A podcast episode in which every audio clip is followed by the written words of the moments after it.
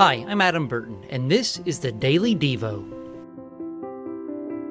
Today is Thursday, November 18, 2021. This week's Bible memory verse is Philippians chapter 2, verses 5 through 7. Have this mind among yourselves, which is yours in Christ Jesus, who, though he was in the form of God, did not count equality with God a thing to be grasped, but emptied himself by taking the form of a servant, being born in the likeness of men. Philippians chapter 2, verses 5 through 7. In 1883, the Canadian and American railroads adopt time zones. Prior to this, most cities had their own local time, making it difficult for railways to be on time and confusing passengers. To solve this problem, private railways decided to divide the continent into four distinct time zones, the lines of which are very close to the time zone lines today. In 1903, the Hay-Bunau-Varilla Treaty is signed between Panama and the U.S., the treaty created the Panama Canal Zone and set up the terms for the construction of the Panama Canal. Until 1979, the Panama Canal Zone was a territory of the United States. The French began construction on the Panama Canal in 1881, but had to stop due to engineering problems.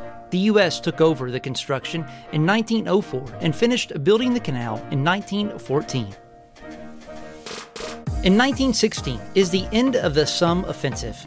The battle was fought between German forces on one side and British and French forces on the other during the First World War. Thought to be one of the bloodiest battles of the 20th century, the conflict started on July 1, 1916, and was fought on the banks of the River Somme in France. In 1963, push button phones are used for the first time. Bell Systems started replacing rotary dial phones by push button phones in the United States. Push button phones use key buttons to dial a number. And in 1978 are the mass suicides in Jonestown. Over 900 people committed suicide at the behest of Jim Jones, the founder and head of a group called People's Temple. Formed in Indianapolis, Indiana in the mid 1950s, members of the group moved to Guyana in 1974 and set up a settlement outside Georgetown and called it Jonestown. And now you know what happened on this day in history. Meditate on this scripture passage today from Genesis chapter 12, verses 1 through 3. Now the Lord said to Abram, Go from your country and your kindred and your father's house to the land that I will show you, and I will make you a great nation, and I will bless you and make your name great, so that you will be a blessing.